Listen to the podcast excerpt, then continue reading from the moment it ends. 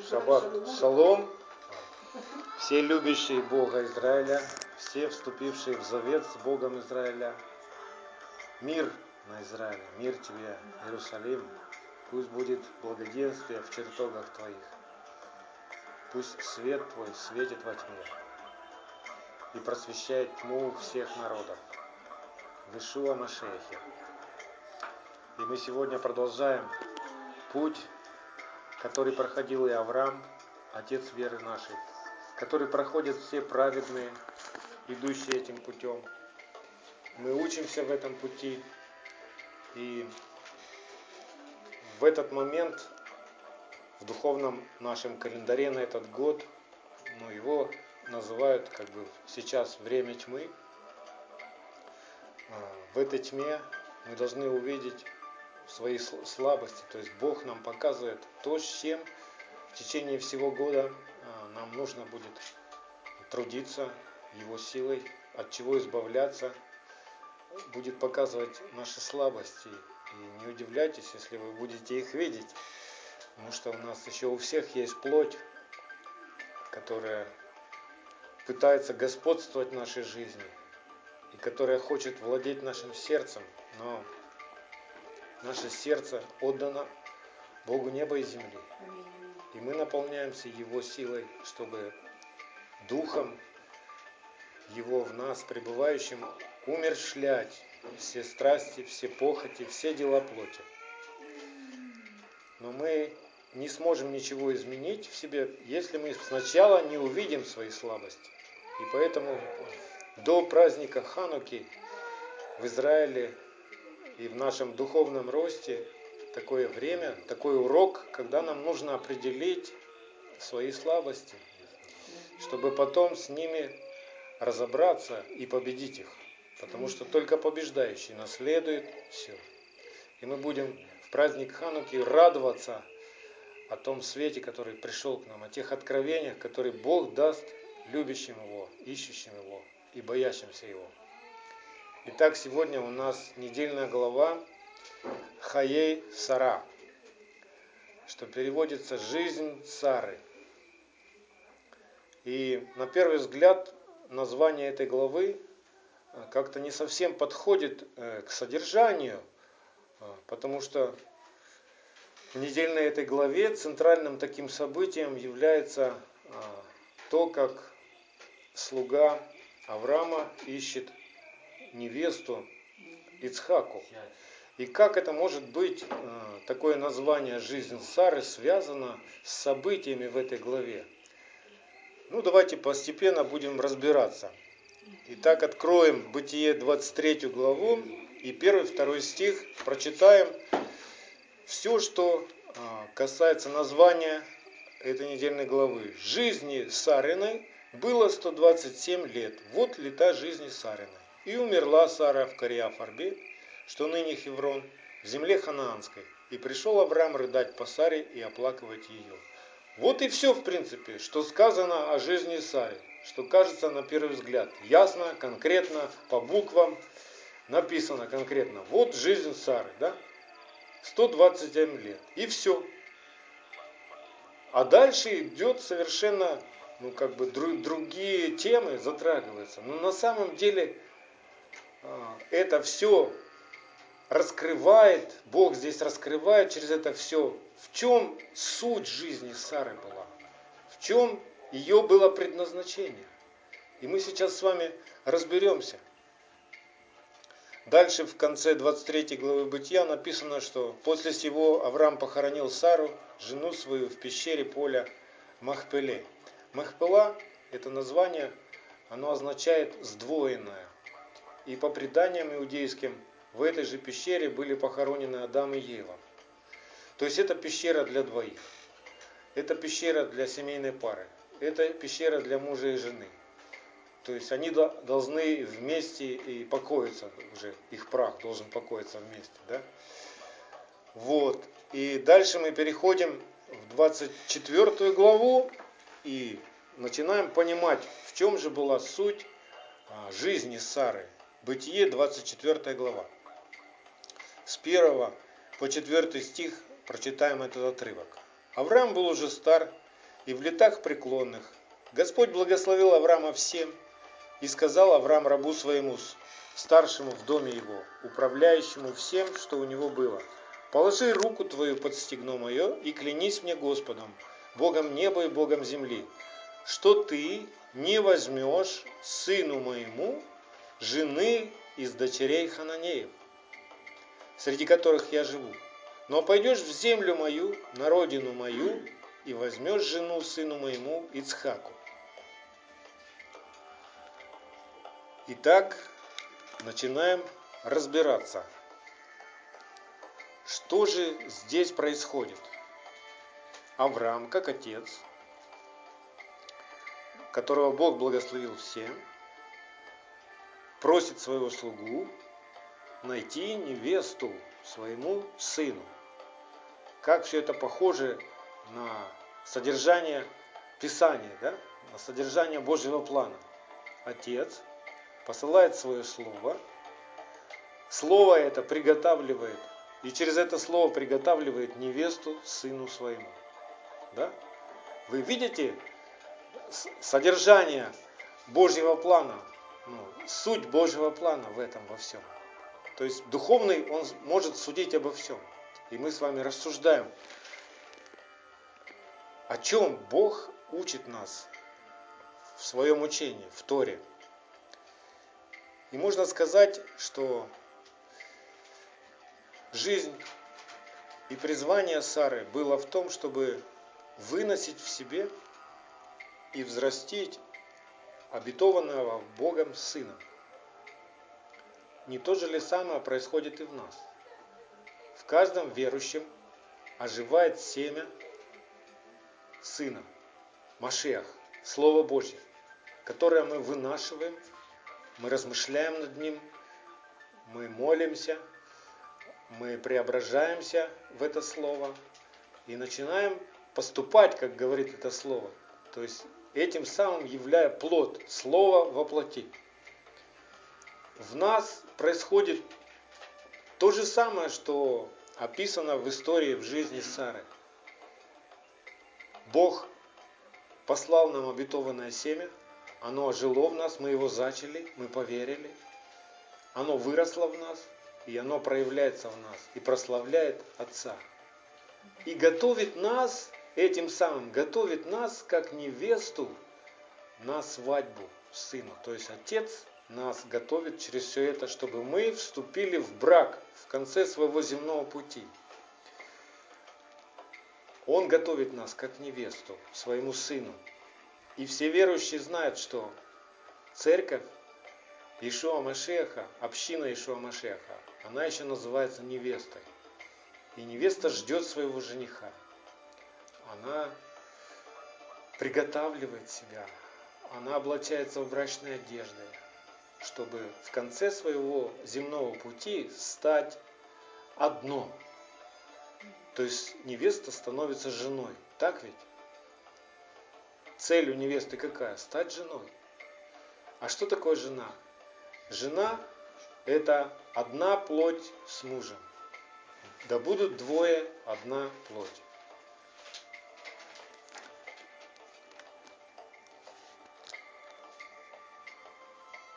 Давайте разберемся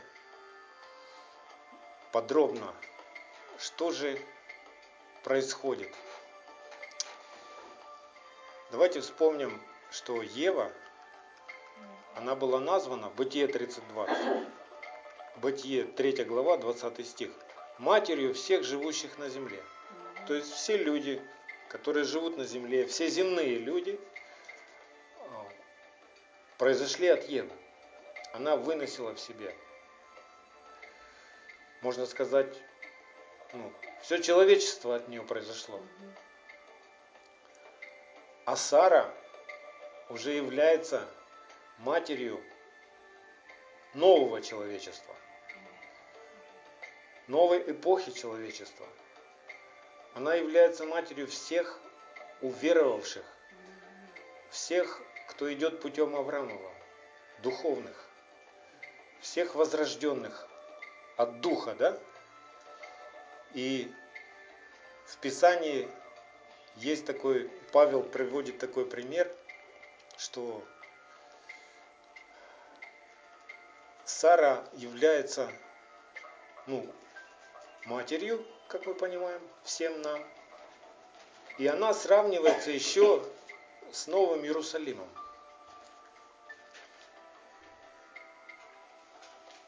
Галатам 4 глава, 26-28 стих. Вышний Иерусалим свободен. Он матерь всем нам. Что такое мать? Мать, которая ну, устроена так, что в чреве она вынашивает плод, и он рождается. Да? То есть можно сказать, что мы все с вами граждане а, Израиля, духовного Израиля и столица Израиля, Иерусалим. Мы все оттуда вышли, из Нового Иерусалима. Это город нашего царя. И мы все дети этого народа. У нас у всех один царь, один Бог. Аминь. И Сара сравнивается с этим Иерусалимом, то есть начало. Она дала начало новому народу. Она, начало, она дала начало ну, целому поколению, новому человечеству. Всех, кто, всех верующих, будем так говорить всех истинных поклонников Бога Израилева, всех, кого в Писании называют новым творением в Ишуа Машехе. Можно сказать, мать небесного народа, вот так можно еще сказать. Ибо написано, возвеселись неплодная, нерождающая, воскликни и возгласи, не мучившаяся родами, потому что у оставленной гораздо больше детей, нежели у имеющей мужа. Мы, братья, дети обетования по Исхаку. То есть с него все началось, и мы с вами через веру а, имеем доступ ко всем обетованиям, которые Бог давал Аврааму, тем, а, к тому наследию, к славному, о котором мы с вами молимся, и которое является, что является славным наследием святых. Вспомните – Тора. Закон. Закон дан нам. Наследие Якову.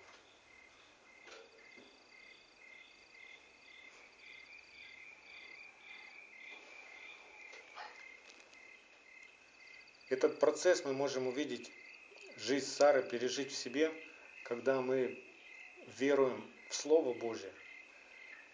Может быть, сначала даже с каким-то смехом. Помните, как Сара прежде чем зачать, она смеялась.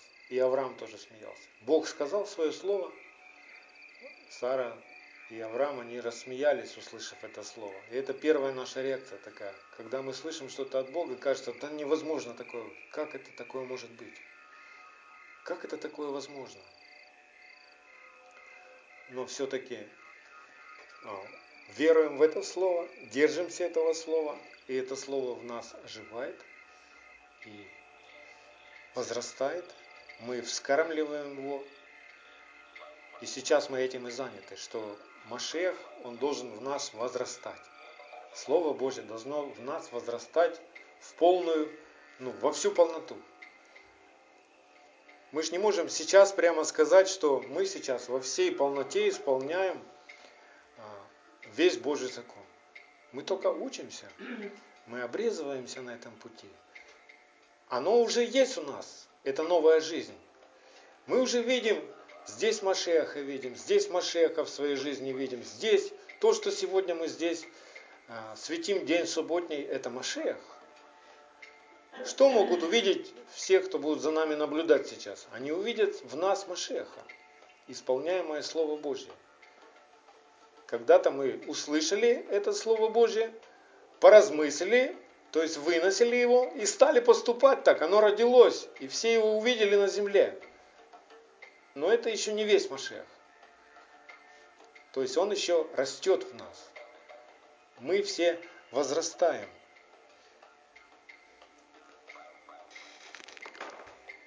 И только женщина, она способна выносить, ну, только Бог ей дал чрево выносить.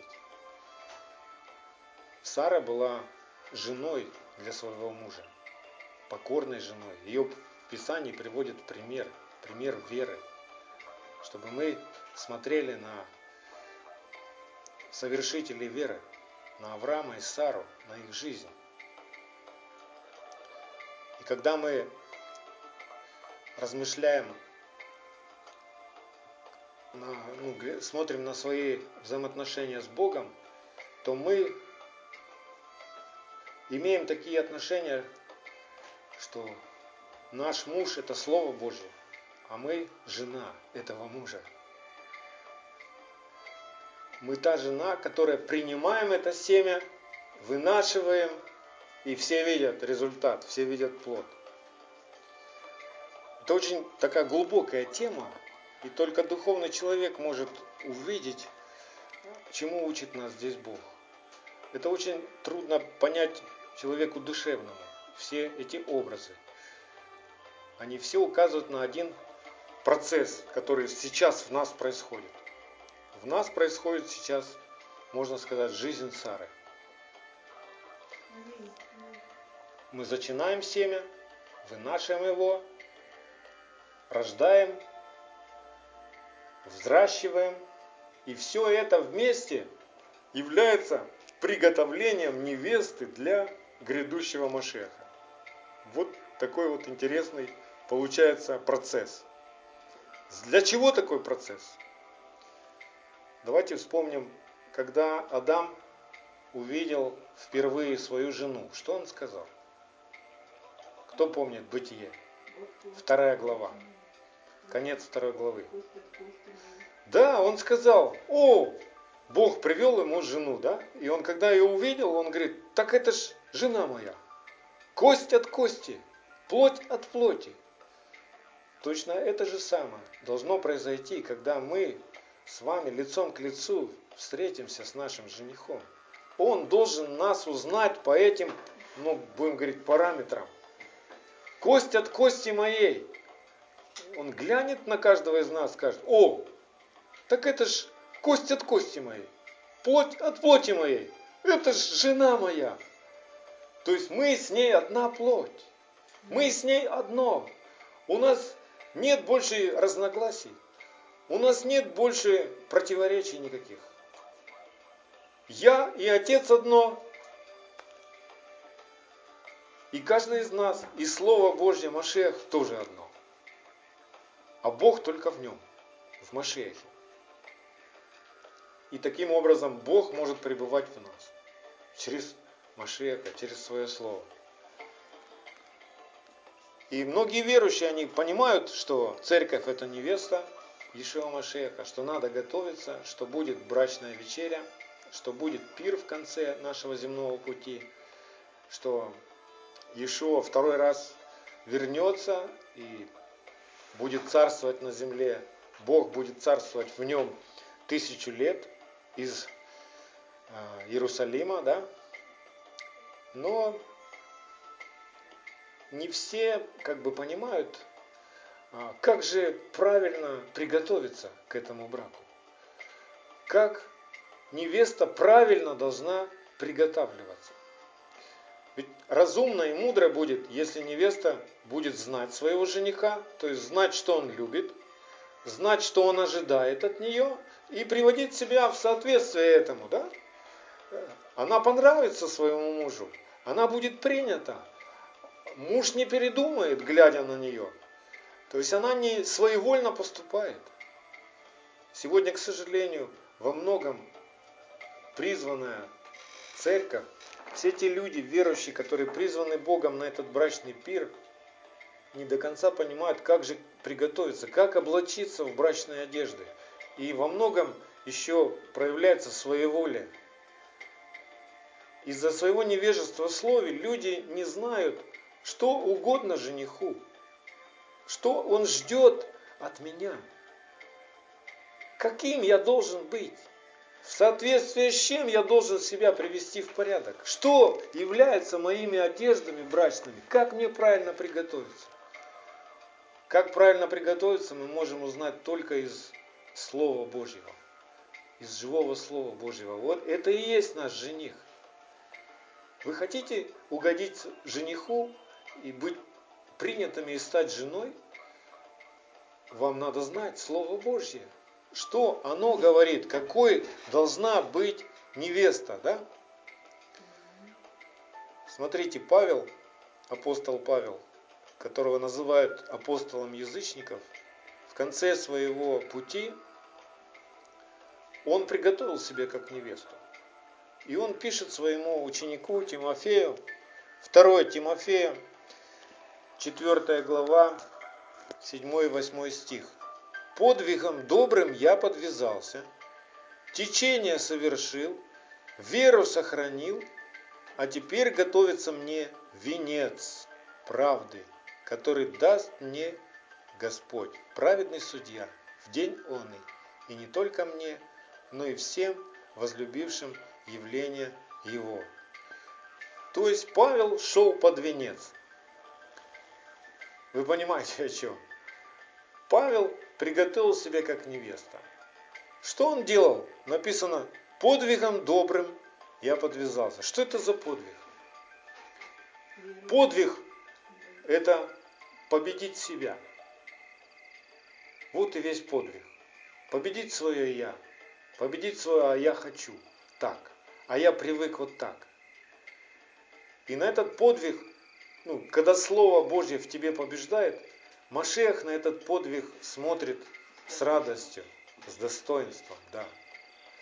На подвиг души своей, да. То есть эта душа наша должна победить. Наша небесная душа должна победить. А земная душа покорится. Дальше Павел пишет, что он веру сохранил. О чем это говорит? Это говорит о том, что и у него были трудные дни, тяжелые дни. У него были испытания. И мы из Писаний знаем, что у него очень много приключений было. И ему доставалось за слово, которое он проповедовал. Его били, его побивали камнями до смерти. У него были морские приключения, что он был в море, плавал там, тонул, да? И казалось, все думали, что он уже ну, погибший, а он воскресал после побитий камнями и палками, да. Он, можно сказать, он был покалеченный, но Бог его моментально исцелял, и он снова вставал и шел. Как это к нам можно соотнести? В чем э, проявляется в нашей жизни, как мы сохраняем веру? Когда в нас бросают э, укоры этот мир, да, наши близкие, наши родные, ну, больно ранят нас своими словами, как камнями, э, отвергают нас, побивают нас, надсмехаются над нами. Мы не смотрим на то, как ведет себя по отношению к нам большинство, потому что большинство, к сожалению, в этом мире и даже среди верующих ходят еще своими путями, широкими путями – а мы уверовали и храним себя на узком пути. И когда ты не зависишь вот от этого большинства, от всех этих внешних факторов, но хранишь свое сердце в том, что единственным твоим желанием, самым главным, самым центральным, это одно желание. Я желаю исполнить волю Твою, закон Твой в сердце моем. А вот все говорят вот так вот, а все вот так вот поступают. А я желаю исполнить волю Твою, закон Твой в сердце моем. Ну и что, что так говорят? Ну и что, что человек, который называет себя пастором, говорит такое, что закон не надо теперь. А я смотрю в Слово Божье, а мой жених говорит, вот праздники мои. А мой жених говорит, все в совершении заповедей. А мой жених говорит, что любовь есть совершение закона, исполнение закона.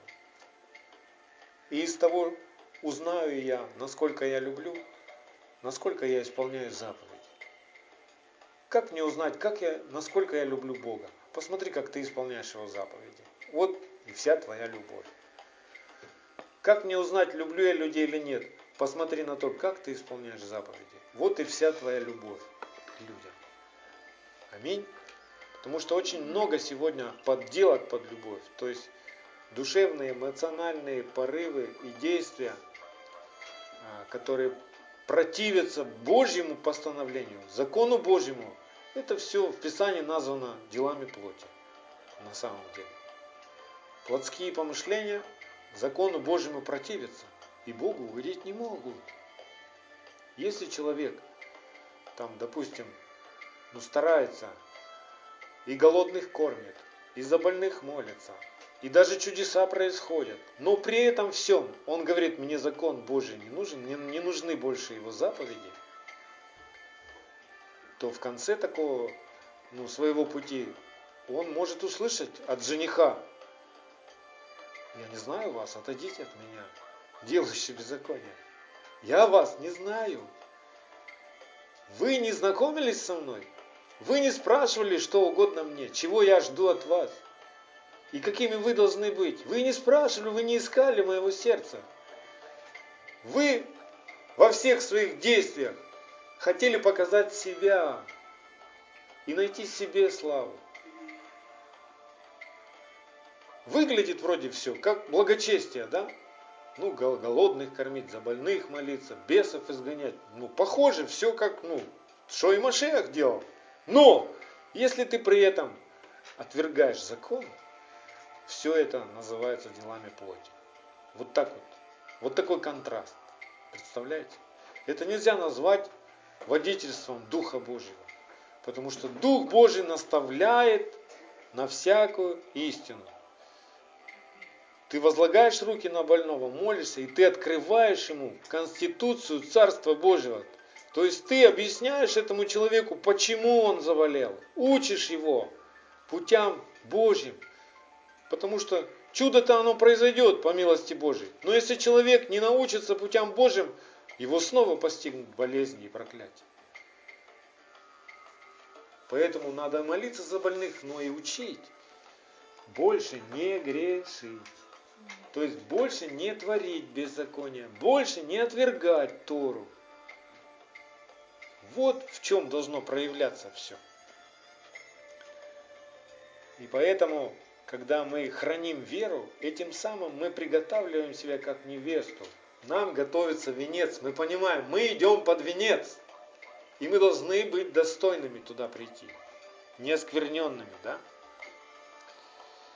И Венец нашего пути – это Машех.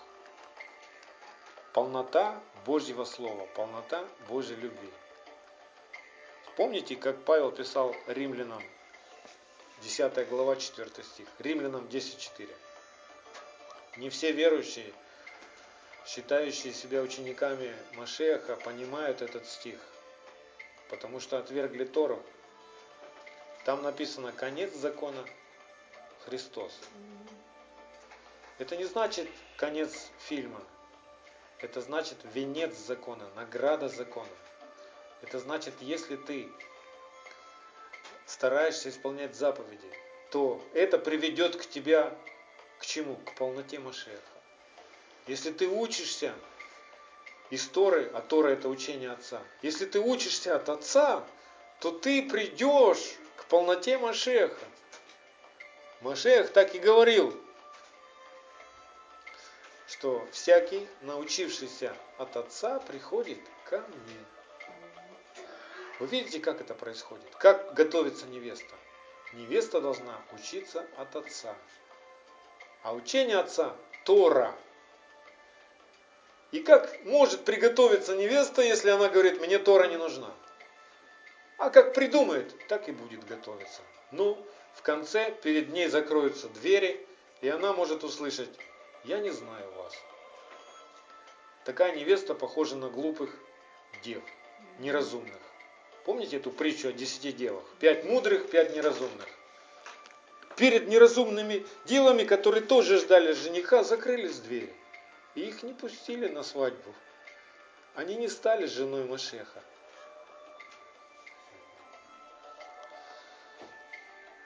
Давайте с вами в конце откроем конец Писаний, книгу Откровений, и посмотрим,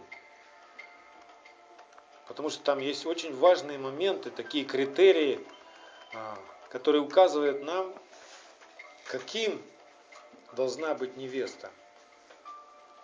То есть чем должна закончиться жизнь Сары в нас? И первая тайна из Откровений 21 глава, Откровение 21 глава, 2-3 стих. Смотрите, как там написано. Что увидел Иоанн? И я, Иоанн, увидел святый город Иерусалим, новый, исходящий от Бога с неба, приготовленный как невеста, украшенная для мужа своего. И услышал я громкий голос с неба, говорящий, «Все скиния Бога с человеками, и Он будет обитать с ними, они будут Его народом, и сам Бог с ними будет Богом их». А теперь, чтобы нам увидеть весь процесс, давайте э, напишем себе на сердце и представим просто, поставим знаки равенства между некоторыми понятиями. Итак, наша недельная глава называется «Жизнь Сары». Жизнь Сары. Можете, если вы записываете, пишите. Жизнь Сары равняется мать. Мы знаем, что Сара мать целого народа, народа верующих, духовного Израиля, да, она мать. Здесь, ну там же из Писания мы с вами уже говорили, что небесный Иерусалим это мать нам, да, всем верующим. То есть можно сказать, жизнь Сары равняется мать, равняется небесный Иерусалим. Она сравнивается с небесным Иерусалимом. А небесный Иерусалим в этом отрывке, что мы сейчас читали, сравнивается с приготовленной невестой. То есть небесный Иерусалим равняется приготовленная невеста. И дальше идет сравнение. То есть приготовленная невеста сравнивается со скиней Бога живого. То есть равняется скиния.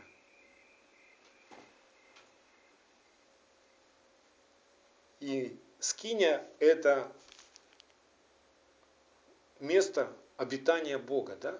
Как Бог в человеке может обитать? Скажите мне, может Бог напрямую в человеке поселиться? Нет. Человек не может напрямую прийти к Богу, как только через Его Слово, через Машеха. Да? То есть можно еще сказать, что приготовленная невеста, скиня, это Слово Божье. Через Слово Божье в нас скиня получается. Через Слово Божье у нас получается невеста. Через Слово Божье небесный Иерусалим. Через Слово Божье мать. Через Слово Божье жизнь Сары. Ну, вот такое вот уравнение получается у нас, духовное. Между этими выражениями и определениями можно поставить знак равенства. Жизнь Сары, мать, небесный Иерусалим, приготовленное место, скиния, Слово Божье. Вспомним слова, которые говорил Машех ученикам. Иоанна 8, 31. Иоанна 8, 31 и 32. Если прибудете в Слове Моем, скажите, Иешуа говорил какое-то свое слово, ну, свое личное слово? Нет, он несколько раз напоминал ученикам, что все, что я говорю, это Отец. Я ничего своего не говорю. Мое учение не мое, да? Итак, если прибудете в Слове Моем, значит, Слово, которое он говорил, это Слово Божье, так? А Слово Божье это закон заповедей Бога. Если прибудете в законе заповедей Бога, то вы истинно мои ученики. И познаете истину. А из 118 псалма, 142 стих, мы знаем, что истина это закон. Закон твой истина. Так там написано. Я ничего не придумал. И познаете, можно сказать, закон. И закон сделает вас свободными. От чего нас свободными может сделать закон? От беззакония. Несложно я говорю? Очень много таких пояснений приходится говорить. Истина сделает вас свободными. Истина, мы знаем, что это закон. Получается, закон сделает вас свободными. от чего делает свободными наш э, Слово Божье, от чего делает нас свободными истина? От беззакония. Иешуа, Машех, не освободил нас от закона. Нигде этого в Писании вы не найдете. Он освободил нас от грехов наших. А суть греха – беззакония, нарушение Торы. Он взял грехи наши, телом своим вознес на крест. И вот так мы освободились от беззакония, да?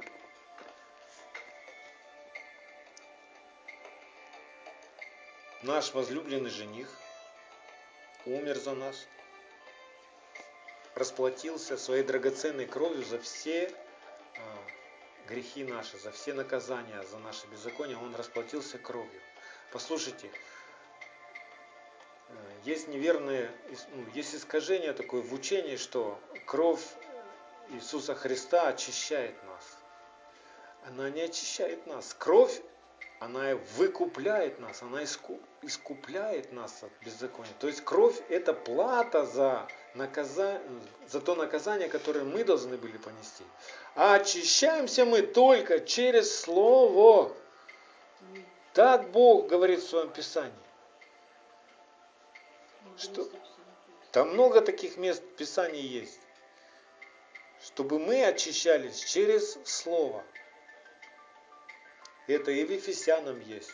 Там приводится пример, как мужья должны любить своих жен, да? Как Иешуа возлюбил свою церковь, да?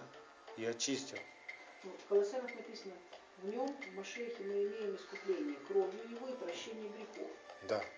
А в Ефесянах написано, что э, там мы обновляем себя посредством слова. Да, да. И своим ученикам он говорил, вы уже очищены через слово, которое я вам проповедовал. В 15 главе. Третий стих. И смотрите, значит получается, что как мы можем узнать, мы приготавливаемся правильно как невеста или нет. То есть наше отношение к Слову Божьему будет определять нас, насколько мы невеста и насколько мы правильно приготавливаемся. Невеста приводит себя в соответствие со Словом Божьим. В Слове Божьем обитает Бог. И если это слово написано на нашем сердце, мы невеста Слова Божьего. Вот так еще можно сказать. То есть Слово Божье мой муж. Я его жена. Моя душа, она жена этого мужа. И мы одна плоть. Вот что должно произойти. Вот что в замысле Божьем.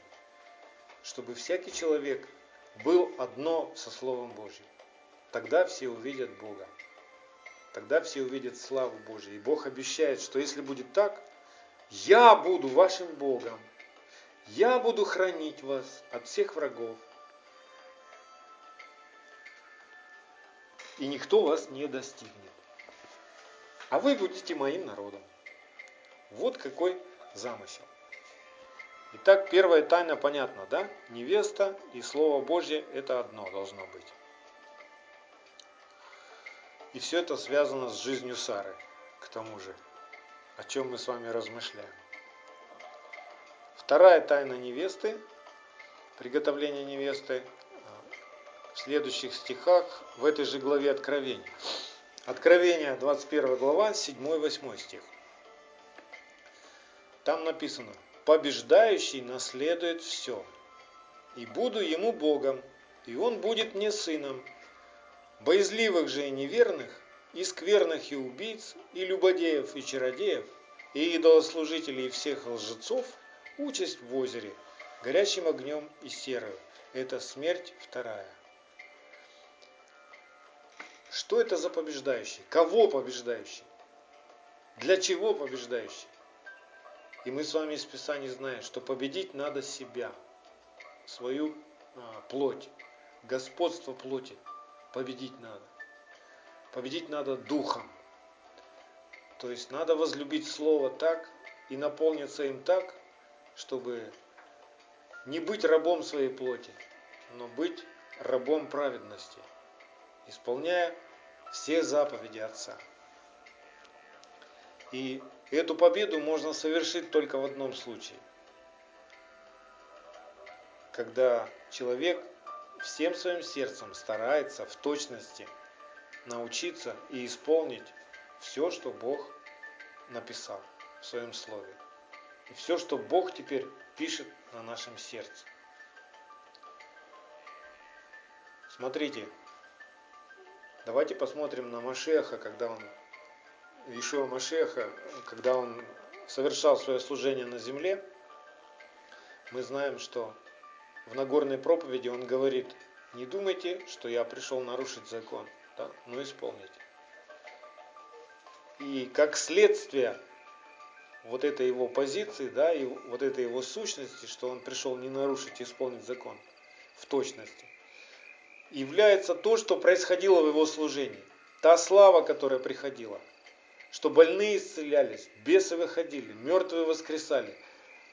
И это было следствием того, что Ишуа в точности был Словом Божьим.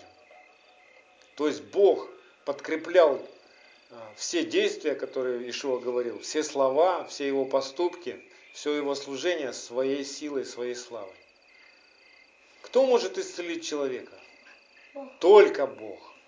Кто может победить а, ну, духовную какую-то другую силу, то есть бесов, да? Только Бог может это сделать. Никакой человек, никакой колдун не может это сделать. Только Бог может победить. Кто может мертвого воскресить? Только Бог может воскресить. Да. Поэтому, чтобы Бог был моим Богом, мне надо в точности соответствовать Слову Божьему. Так Бог сказал. Если вы будете исполнять мои заповеди, я буду вашим Богом, а вы будете моим народом. Аминь. Вот условия завета, которое никогда не меняется. И смотрите, как это происходит и как это объясняет Павел Галатийской церкви, этот процесс победы над собой. Галатам 2, 19, 20. Галатам 2 глава, 19, 20. Это очень сложное место Писания для плотского человека, для плотских верующих. И простое для тех, кто от начала учится от начала книги. Не от конца книги учится, а от начала книги. Я буду читать это место сразу с разъяснениями. Итак, Галатам 2 глава, 19-20 стих. Законом, мы с вами знаем, что законом познается грех, так? Слово Божье говорит. То есть, узнав из Торы, что является грехом в моей жизни, я плотской, имеется в виду человек, земной, душевный, умер. Для чего я умер? Для закона. То есть, чтобы теперь жить для Бога, исполняя все Его заповеди, как Его Сын. Вот такой сложный стих, и вот так вот он открывается законом, то есть поняв, что такое грех, определив в своей жизни, что такое грех, я умер. Можно сказать, я умер для греха? Можно. Но смысл теперь, ну умер я для греха, а дальше что? Как мне дальше жить? Чтобы жить для Бога. Чтобы теперь жить для Бога. А как можно жить для Бога? Как можно Богу угодить? Исполняя его заповеди. Только так. Все, по-другому никак. И дальше идет объяснение. Я сораспялся Машеху. То есть Торой умертвил ложь, беззаконие, похоть плоти и воскрес для правды. И уже не я своевольно живу, но живет во мне Машех, исполняемое Слово Божье. Вот как этот стих и как этот процесс победы над собой, объясняет Павел. Его выражения, конечно, неудобно вразумительные для плоского человека. они не вмещаются. И большинство верующих говорит, ну вот я умер для закона. То есть мне теперь закон не надо. Так что ж, получается тогда, давай посмотрим на твою жизнь. Ты был беззаконником, пришел Иисус Христос, умер за тебя, воскрес, и ты остался беззаконником. Смысл? Какой смысл? Нет никакого смысла тогда. Понятно, но это такое у нас отступление. И так понятно, что а, вторая тайна приготовления невесты, это нужно победить себя, победить свою, свою земную душу, покорить Богу. Смотрим дальше из Откровений третью тайну невесты. И она открывается, Откровение 21.12. Откровение 21.12. Из нее мы видим, что там описывается небесный Иерусалим, который Иоанн увидел, и что в небесном Иерусалим имеет большую и высокую стену, имеет 12 ворот, и на них 12 ангелов. На воротах написаны имена 12 колен сынов Израилевых. Все, 12 ворот. Вы можете представить себе город, окруженный стеной высокой. И в этой стене, чтобы попасть в этот город, надо войти только через ворота. Через стену ты не перелезешь. И там только 12 ворот. И на каждом из ворот написано имя а, какого-то колена Израилева. А, вопрос, а где ворота для пришедших из язычников? Как язычникам попасть туда? Как язычникам стать невестой Христа? Все же хотят. Там нету отдельного входа для язычников. И это одно из условий приготовления невесты. О чем это говорит? Это говорит о том, что неважно из какого ты народа, но тебе надо привиться к Божьему Израилю и научиться путям этого народа, то есть Господним путям. Закон для всех закон. Заповеди для всех заповеди, чтобы ты жил, чтобы всякий человек жил. Не написано, чтобы всякий еврей жил. Не написано, чтобы всякий священник жил. Написано, всякий человек, чтобы жил. Ты всякий человек? Да. Да. И мне нужен закон жизни. Он для всякого человека. И если я исполняю этот закон, я, каким бы прошлое мое не было, я становлюсь народом Божьим. И этот народ Бог называет Израиль мой Израиль. Израиль первенец мой. Вы понимаете? У Бог, Бог заключает завет только с Израилем. Он не заключает завет с Украиной. Он не заключает завет с Россией, с Америкой. Он предлагает всем остальным народам присоединиться к Божьему Израилю. Римлянам 11 глава об этом вся. Что мы с вами должны привиться к этому народу. У нас должен быть один сок, одно учение, одна вера, один Господин, один Бог Отец. Почему сегодня много разделений, много деноминаций, которые не понимают одна другую? Потому что учения разные. А по Писанию учение должно быть одно. И вера должна быть одна. И как все просто становится, когда один закон для всех. Все, все понятно. Нету отдельного закона для язычников, отдельного закона для евреев. Нету такого. В Писании нету такого. Все язычники должны научиться путям народа Божьего. Об этом через пророка Еремею Бог говорит. Еремея 12, 16, 17. Еремея 12, 16, 17. Если они не научатся путям народа Божьего, то такой народ истребится. Так там написано. Все просто ясно и понятно. Об этом же самом написано в книге Деяний апостолов, 15 глава, 20-21 стих. Там вообще процесс а, постепенный, а, ну, как язычникам учиться. То для начала они должны вот это и вот это начать делать, но каждую субботу они должны учиться. Закон Моисеев каждую субботу в синагогах читается. То есть язычникам надо учиться, тех, кто пришли из язычника. Как всякому рожденному человеку нужно научиться от своего отца путям правильным, так и нам. А в пророке Иезекииля 47.23 Бог говорит, в котором колене живет иноземец, в том и дайте ему наследие его, говорит Господь Бог. Итак, мы ревнуем получить славное наследие. Да? Да. 47 глава, 23 стих. 47 глава, 23 стих Иезекииль.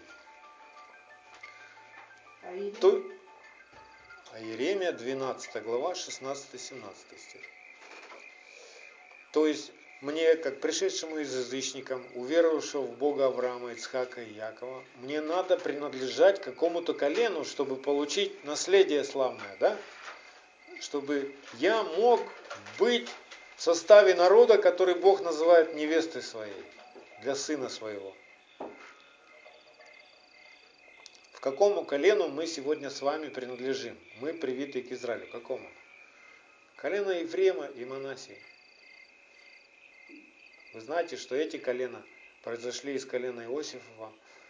Иосифа были жены, взятые из язычников. Да, жена была из язычников и родила Ефрема и Манасе. Да?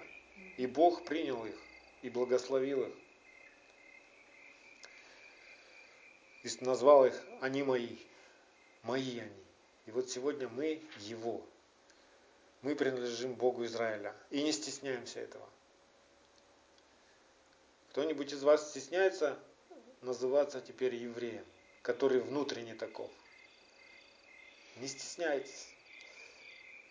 Для Бога, Он говорит, для меня не, не важно то, что написано у тебя в паспорте. Для меня важно, что в твоем сердце. Тот иудей, кто внутренно таков, ему похвала от Бога. Аминь.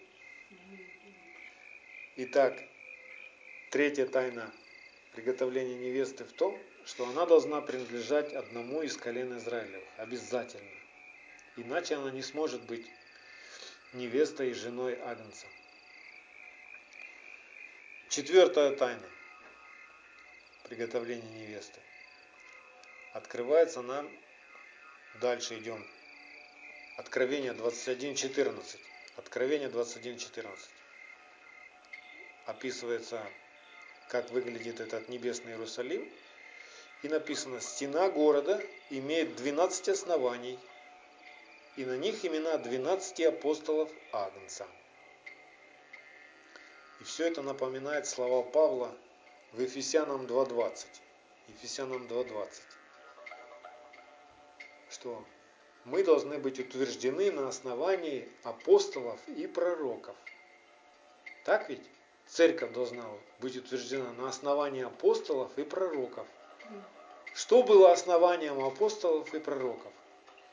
Послание Нового Завета? Нет. У пророков не было послания Нового Завета. Основанием апостолов и пророков была Тора. Закон заповедей. Вот основание нашей веры.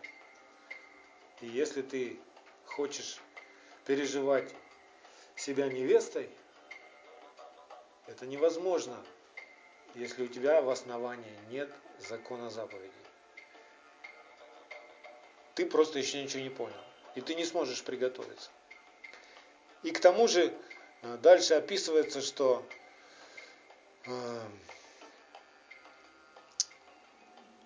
основания стены этого города были украшены 12 разными камнями, да, драгоценными. Мы с вами из Писания знаем, из закона знаем, что у священника, у первосвященника был наперстник на груди. И на нем тоже 12 камней. В память о 12 коленах Израиля. Чтобы он, входя во святилище, молясь Богу, ходатайствовал за все 12 колен, то есть за единство народа, за то, чтобы все спаслись. за то, чтобы все колена Израилева пришли на Святую Гору Божью, и весь Израиль спасся, чтобы был один народ. Об этих камнях на перстнике написано Исход 28-29. Исход 28-29.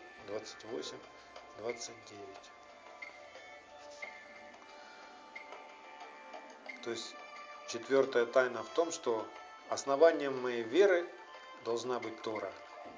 И что я должен быть ходатаем за Израиль. То есть вот это тоже говорит о принадлежности, о том, что я готовлюсь как невеста. И пятая тайна открывается в Откровении 21, 22-23 стих. Откровение 21, 22, 23 стих. Там написано, храма же я не видел в нем, ибо Господь Бог Вседержитель храм его и агнец. И город не имеет нужды ни в солнце, ни в луне для освящения своего, ибо слава Божья осветила его, и светильник его агнец. Это все говорит о том, что нам нужно строить нерукотворный храм.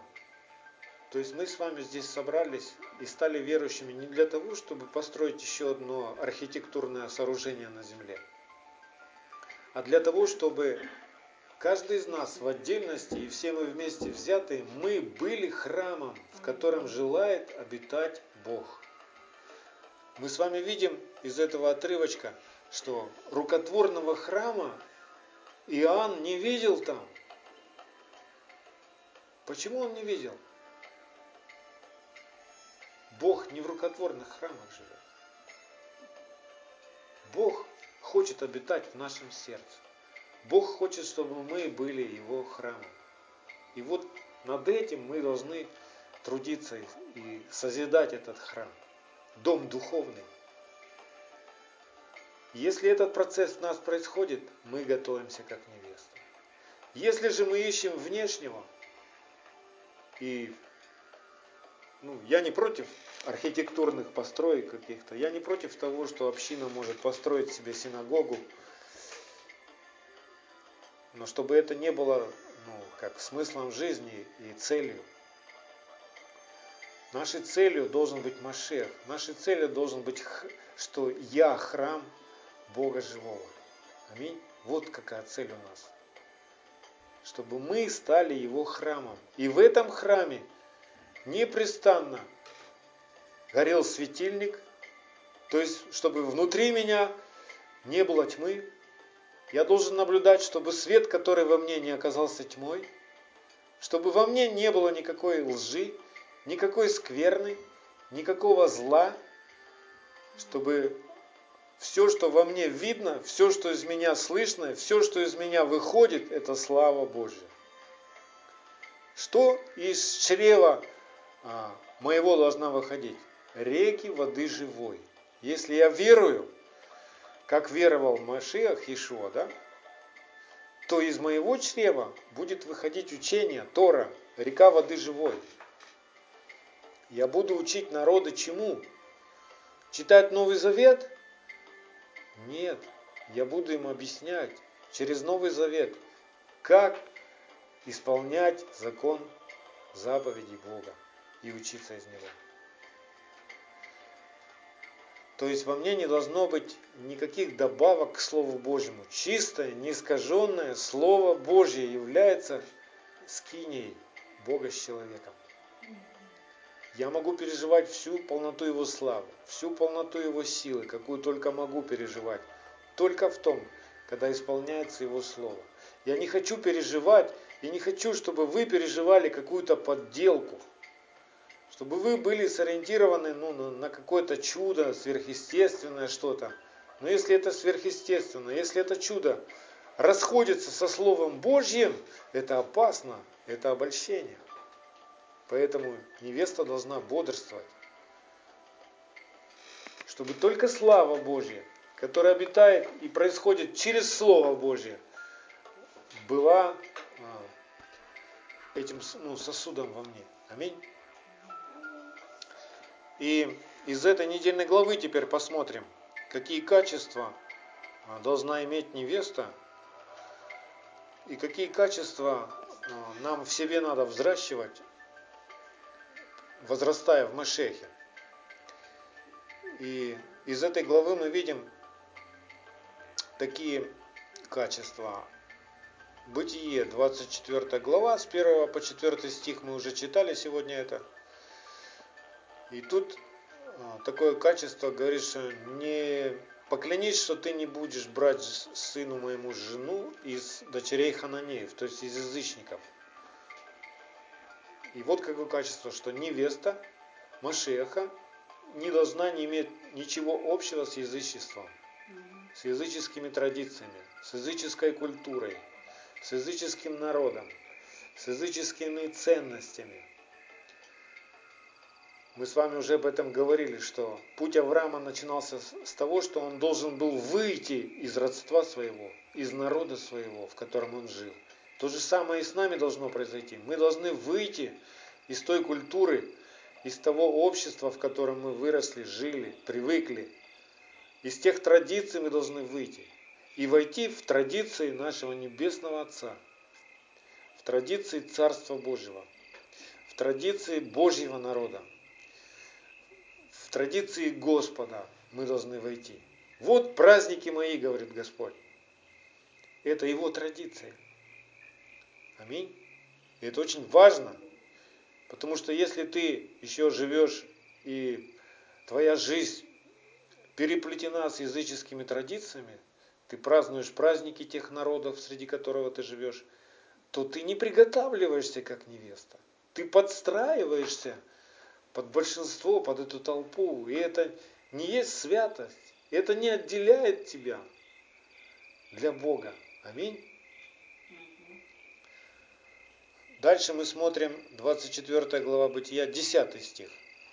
10 стих. «И взял раб из верблюдов господина своего 10 верблюдов и пошел. В руках у него были такие же, также всякие сокровища господина его. Он встал и пошел в Месопотамию, в город Нахора. Какое качество мы видим здесь? Мы видим, ну, как бы здесь говорится больше о слуге, да, каким должен быть слуга. Но скажу вам, что это одно из качеств невесты. Быть верным и послушным слугой своего господина. То есть делать угодное господину своему. Как Сара называла своего мужа? Господин. Как мы называем Иешуа Машеха воскресшего? Господин. Господин наш. Не Господь, а Господин. Адани. И Тут еще интересный такой момент есть, что мы можем увидеть, что раб взял 10 верблюдов. И эти 10 верблюдов были нагружены всякими сокровищами господина. Да? Вы видите в этом, что это 10 заповедей, которые, через которые мы узнаем все уставы и постановления, все сокровища, да? все 613 заповедей мы узнаем. 10 верблюдов это 10 заповедей, которые открывают нам все сокровища нашего Господина. Всю премудрость, да? И она становится доступной нам только через эти 10 заповедей, если мы храним их и соблюдаем. И так учим своих детей. Дальше идем по этой главе, в 16 стих. 24 глава Бытия, 16 стих. Девица была прекрасна видом, дева, которой не познал муж. Она сошла к источнику, наполнила кувшин свой и пошла вверх. И здесь мы видим качество такое неотъемлемое для невесты. Она должна быть непорочной. То есть она должна принадлежать только своему мужу и быть верной до брака, ему, ему одному, не вступать, э, не смешивать себя ни с кем, ни с чем остальным. Аминь. И мы с вами знаем, что мы должны, как Отец говорит, будьте святы. То есть будьте отделены от всего, что предлагает вам этот мир. Будьте отделены для меня. Будьте отделены по Слову моему. А нашим мужем является Слово Божье. И вот только мы должны ему и быть верны. Аминь. Дальше идем по этой главе, 20 стих. И видим такое качество невесты, как доброе сердце. Мы знаем, что Ревека напоила не только слугу Авраама, да, но она напоила и всех 10 верблюдов. И заметьте, там такой есть переход. Вот давайте прочитаем 20 стих. И тотчас вылила воду из кувшина своего и поила, и побежала опять к колодесу почерпнуть, и начерпала всех, э, для всех верблюдов его. И в 22 стихе написано, когда верблюды перестали пить, тогда человек тот взял золотую серьгу весом в пол сикля, пол шекеля, и два запястья на руки ее весом в 10 шекелей золота. Вот эти стихи очень связаны. Доброе сердце, верность, а, то, что она, она могла бы сказать а, этому слуге, ну ты ж мужик, сам давай, вот вода есть, бери ведра, ну не ведрами там, а другими какими-то кувшинами, наверное. Давай пои своих верблюдов, я не против. Но она была настроена на то, чтобы послужить. То есть ее сердце было доброе. Она не знала этого человека. Но она была, ее сердце было настолько ревниво к тому, чтобы послужить. И вот такое сердце и у нас должно быть. Такое сердце и нам надо возделывать. Все, в чем мы должны друг с другом с вами соревноваться, это в том, чтобы послужить друг другу. Чтобы каждый искал, чем я могу тебе послужить, брат, сестра. Чем я могу послужить? Вот я пришел в собрание. Чем я могу послужить? Не послужите мне, просто помолитесь за меня. За тебя будут молиться, тебе будут служить. Но не ищи этого. Ищи того, как ты будешь служить. Чем ты можешь послужить. Вот каким должно быть наше сердце.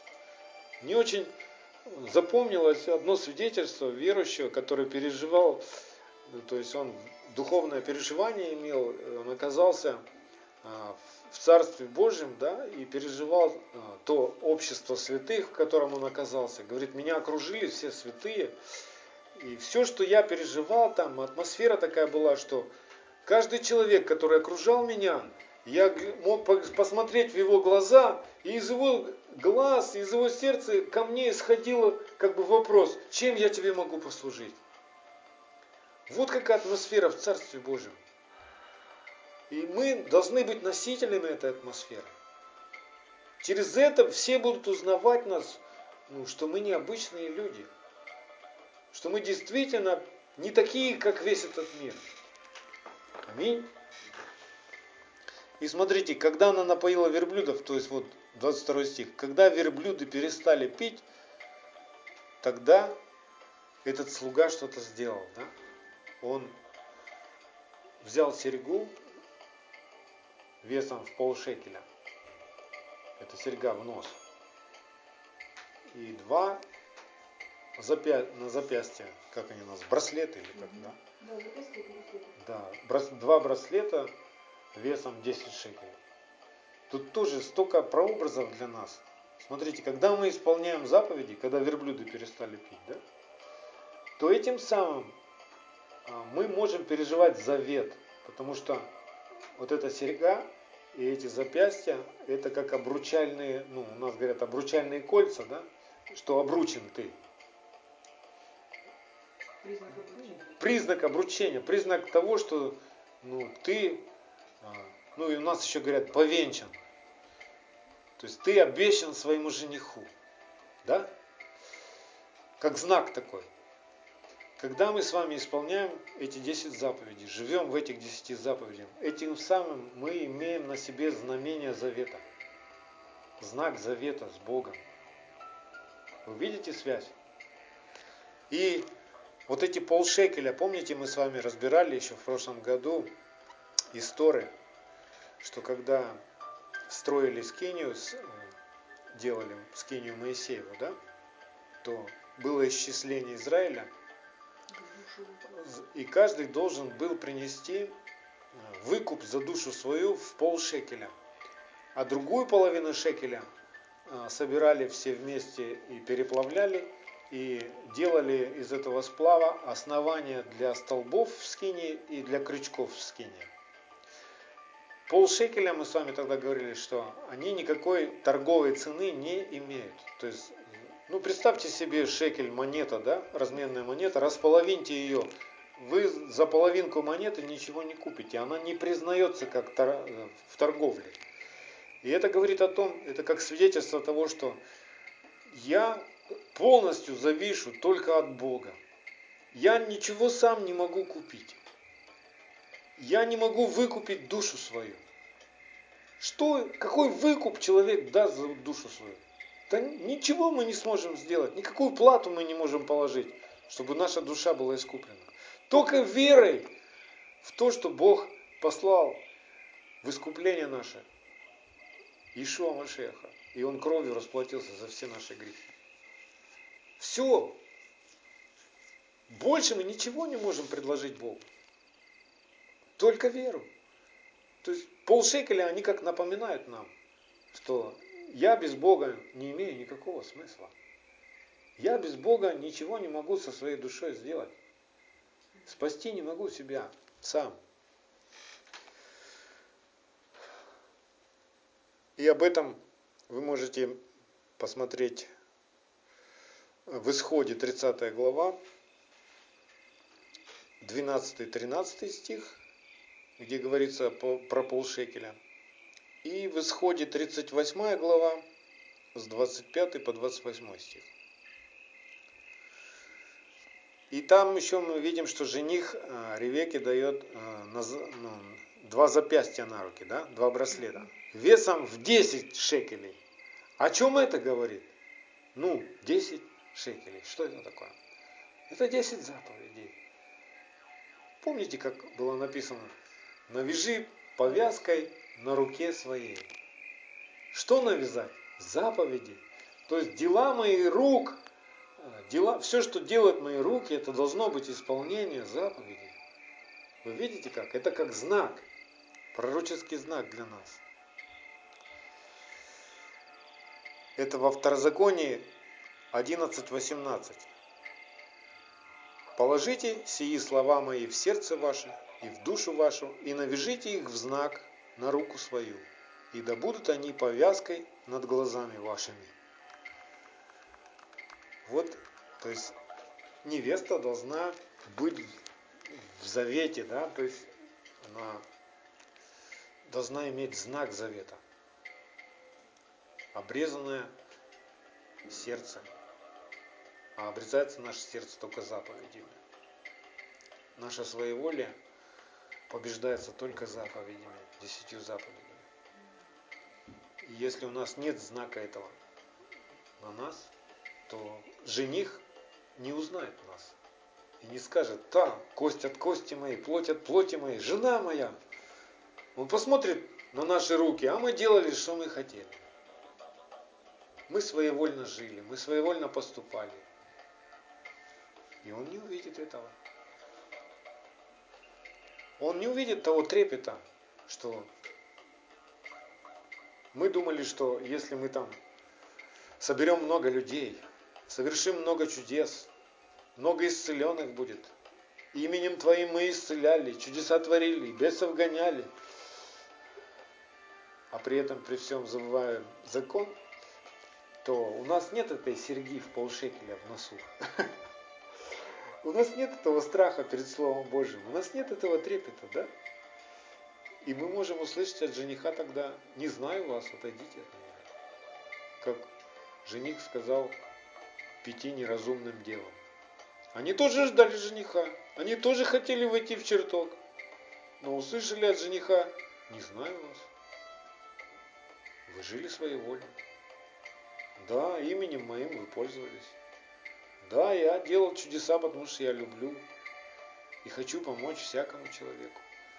И исцелять я люблю. И бесов я гоняю. От меня они текают, не от вас. но я вас не знаю. Вы сами себе господин. Я не ваш господин. Аминь. Вот так вот получается. Что еще видим из качеств невесты в этой недельной главе, уже в 55 стихе. 24, Бытие 24, 55. Там уже когда все определилось с невестой, да, с Ревекой, и слуга понял, что это она, и родственники поняли, что да, согласны, все. Но они, э, Ревеки говорят, ну, вернее, слуги говорят, ну пусть невеста еще побудет 10 дней с нами. А слуга говорит, да не, не могу я, мне надо уже бежать к господину, обрадовать его, сказать, что невеста нашлась, все. И они предлагают, говорят, ну давайте спросим у невесты, пойдет она или скажет, ну я еще 10 дней дома попрощаюсь с родственниками. И когда они спросили у Ревеки, то Ревека сразу сказала, да, я пойду, я не буду 10 дней ждать. И это качество должно быть и у нас. То есть, если мы слышим призыв Господа, если Бог зовет нас, если Бог что-то нам говорит, нам надо это делать без промедления. Не откладывая на завтра, на потом. Сказать ему, ну, я еще недельку как бы расслаблюсь, еще поживу для себя, ну, а потом уже вот начну с понедельника, да, там, или с какого-то дня. Со следующего месяца я начну соблюдать заповеди, готовить себя как невесту. А сейчас я немножко расслаблюсь. Нет, это не качество невесты. Это не та страсть, которая в ней должна быть. В невесте должна быть страсть к своему господину. Страстное желание, скорее, жажду тебя, да? И в конце Писаний, в книге Откровений 22.17 мы видим, как жаждет невеста. Там написано, и дух, и невеста говорят, приди, приди, жених, приди, возлюбленный, да? И слышавший, да скажет, приди, жаждущий пусть приходит, и желающий пусть берет воду жизни даром. Аминь. Да приготовит всех нас Господь чистыми и непорочными в день посещения Его, чтобы мы с вами оказались Его невестой и были узнаны из всех народов и стали Его женой, то есть стали одно с Ним, одной плотью, кость от кости, плоть от плоти. Вот, а пусть все, что нужно обрезать, все ветхое наше, все наши грязные одежды нашего прошлого, пусть они будут сорваны с нас, и пусть каждый из нас облачится в славные одежды, в одежды любви, в одежды славы Божьей. В Ишуа Машехе. Да благословит всех нас Господь в вере. Аминь.